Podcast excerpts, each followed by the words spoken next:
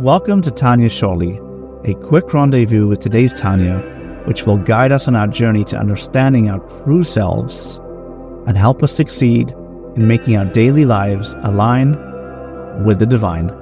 Let's get started.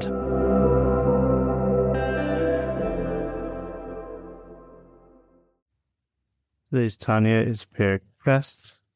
It is for Yudal Teves now the Alter goes to opposite extreme and says, "What happens if?" Before we spoke about someone has the right int- uh, the wrong intention with the right things, the kosher things. What happens if someone has the right intention with the wrong things? Let's say someone takes a piece of tray for meat, but he has all the right kavanas, he does the right mitzvah, does everything right. What happens? Alter explains it because we the word aser and, and mutter literally means trapped and free.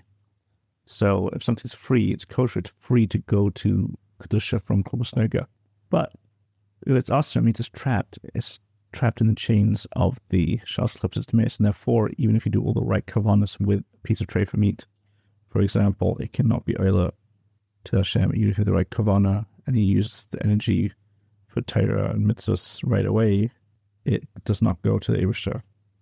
It's held captive by the Klippus it almost becomes like the Klippus control it instead of it controls Klippus. And this is even for a Isser Durabanan, also trapped in the Klippus. Therefore, the Yitzhahara, there's two kinds of Yitzaharas. Basically, there's Yitzhahara, like a spirit of bad, which is which is goes for things that are ra, that are short to miss, because those can never be fixed out.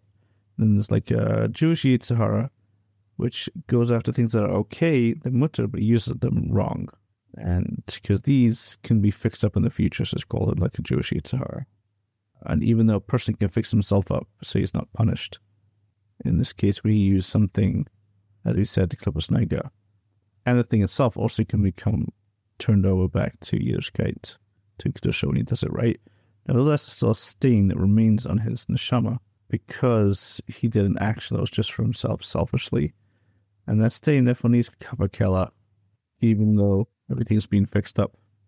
So the only way that a person would never experience kafakala is if a person never had any enjoyment of the world at all.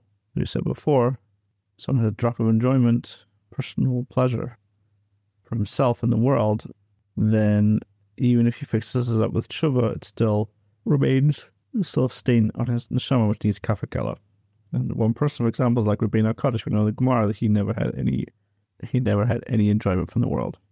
And while we're on the subject, just so you understand how difficult it is to kind of be in the space of perfect, Alter continues and says, not only is it, uh, as we said, if someone does a uh, something Isra Daraisa that is trapped in the clippus, not only if it is a Drabanan that's also trapped in the clippus and you can't, even with the right commands, you can't elevate it. What if a person just wastes his time to them? And what if the person's an Amaras, he can't learn?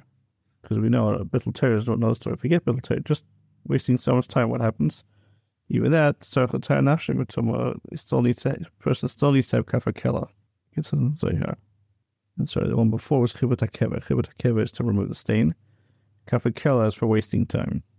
Slingshots, also known as like dunking somebody in the tank. But they're like, you live in this, like you see a view of the Abish in the world and you know what, how the world works, and then you get dumped into this world and you kind of get disoriented and you watch yourself do the bear, then you get pulled out, like pulled back in and no, no, that's called kafakela, slingshot.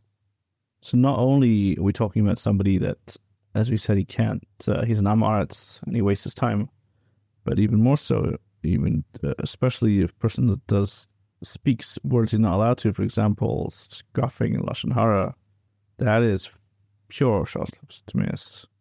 And then even kafakela itself doesn't help for a person that said bad things, not just a person that wasted time, but a person that said or did, said bad things like lashon hara, they have to go to the washing, the great washing machine, Gehenim.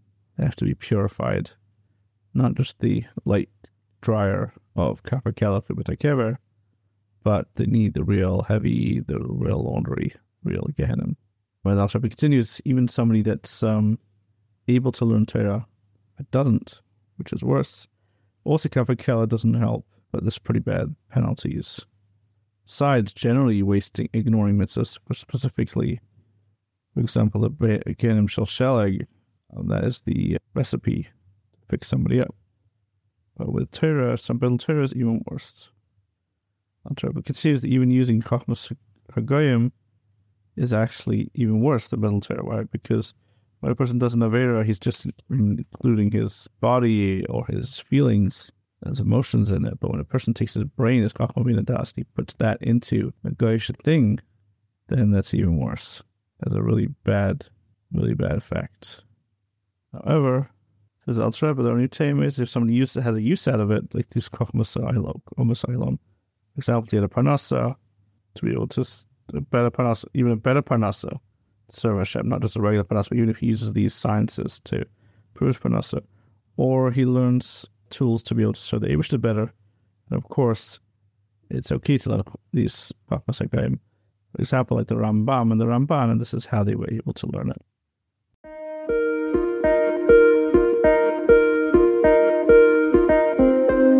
Thanks for joining us today with Tanya Shorty. If you want to support this project, please visit www.tanyashorty.com. Thanks for joining us on our daily journey of adding light and spiritual growth. Until next time, stay connected, stay inspired, and keep working on making every area of your life aligned with the divine.